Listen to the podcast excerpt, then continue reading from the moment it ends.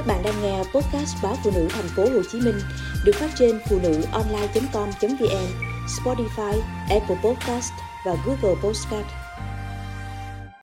Gỏi rau càng cua, gỏi nỗi nhớ quê.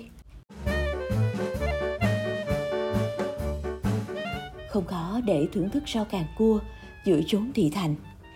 Nhưng lòng tôi vẫn nhớ về món gỏi rau càng cua trong gian bếp thở nào. Trời chiều râm mát sau cơn mưa ào ạt. Tiết trời ấy khiến tôi bồi hồi nỗi nhớ quê nhà. Nhớ những buổi chiều thập thọ dưới tán cây sau vườn, bạn cùng những con vật bé nhỏ. Từ kiến, mối, bừa củi đến các loài cây dại mọc xung quanh. Trong đó có rau càng cua, mang nhiều niềm thương nhớ.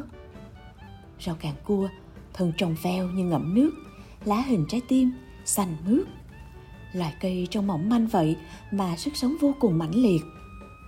Hạt nhỏ li ti phân tán khắp nơi. Chỉ cần gặp ẩm là vương mình trỗi dậy, bò lan thành bụi to tướng. Rau mọc dài quanh năm ở nơi ẩm ướt, đặc biệt sau mỗi cơn mưa, trồng chúng xanh tốt và ngon lành hơn. Thở xưa nhà nghèo, thịt cá thiếu thốn, chỉ có rau cỏ là phong phú. Buổi chiều dịu mát, mẹ sai tôi ra vườn hái rau càng cua để chuẩn bị cho buổi tối.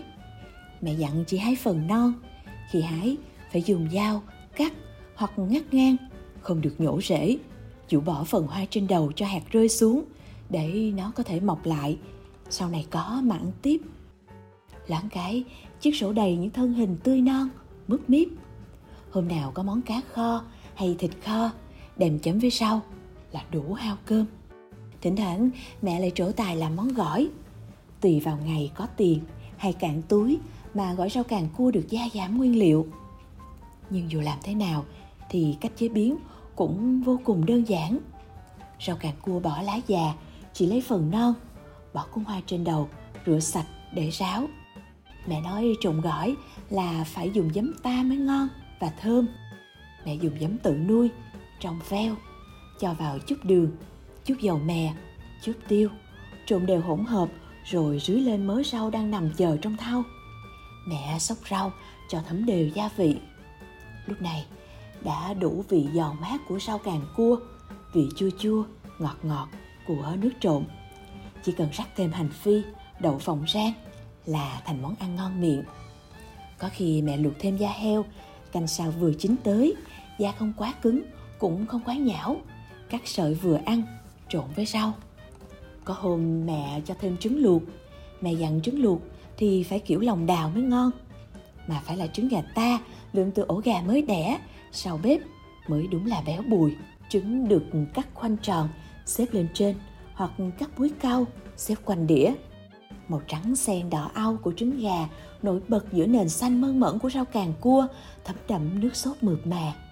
Chen chút mấy miếng da heo trắng đục béo ngậy. Những hôm nhà có khách hoặc mẹ có chút tiền món gỏi càng cua sẽ sang trọng hơn. Mẹ sắp thêm mấy con tôm luộc đỏ au, xen kẽ với thịt ba chỉ. Mùi tôm tươi, thịt luộc bốc khói. Mùi hành phi đậu rang quyện vào nhau, khiến tôi chẳng thể nào rời khỏi đĩa. Bụng sôi réo thúc giục. Mẹ nói gỏi ngon, nhờ nước chấm. Nước mắm pha gỏi phải là nước mắm ủ tự nhiên hơn một năm từ cá cơm tươi rói gắp miếng gỏi, chấm nước chấm, đưa vào miệng. Vị ngọt giòn, hằng hằng của rau càn cua, quyện cùng mùi thơm phức của tôm thịt, mùi nồng nàn của nước chấm, làm tê cả đầu lưỡi. Gắp một miếng, lại muốn gắp thêm miếng thứ hai, cho đến khi sạch đĩa mà vẫn chưa đã miệng. Mẹ thấy thế, mỉm cười yêu thương. Mai mốt có tiền, mẹ sẽ làm gỏi càng cua tôm thịt cho ăn nữa nghe. Mắt tôi sáng lên háo hức. Có điều, cái mai mốt đó lâu lắm mới xuất hiện vì tiền vào nhà khó như gió vào nhà trống. Giờ không khó để thưởng thức rau càng cua dưới chốn thị thành. Nhưng lòng tôi vẫn nhớ về món gỏi rau càng cua trong gian bếp thở nào. Nhớ cái hương vị ngọt mát thơm lừng cùng bóng lưng mẹ tất bật. Nhớ cả vùng quê hiện về trong miền ký ức.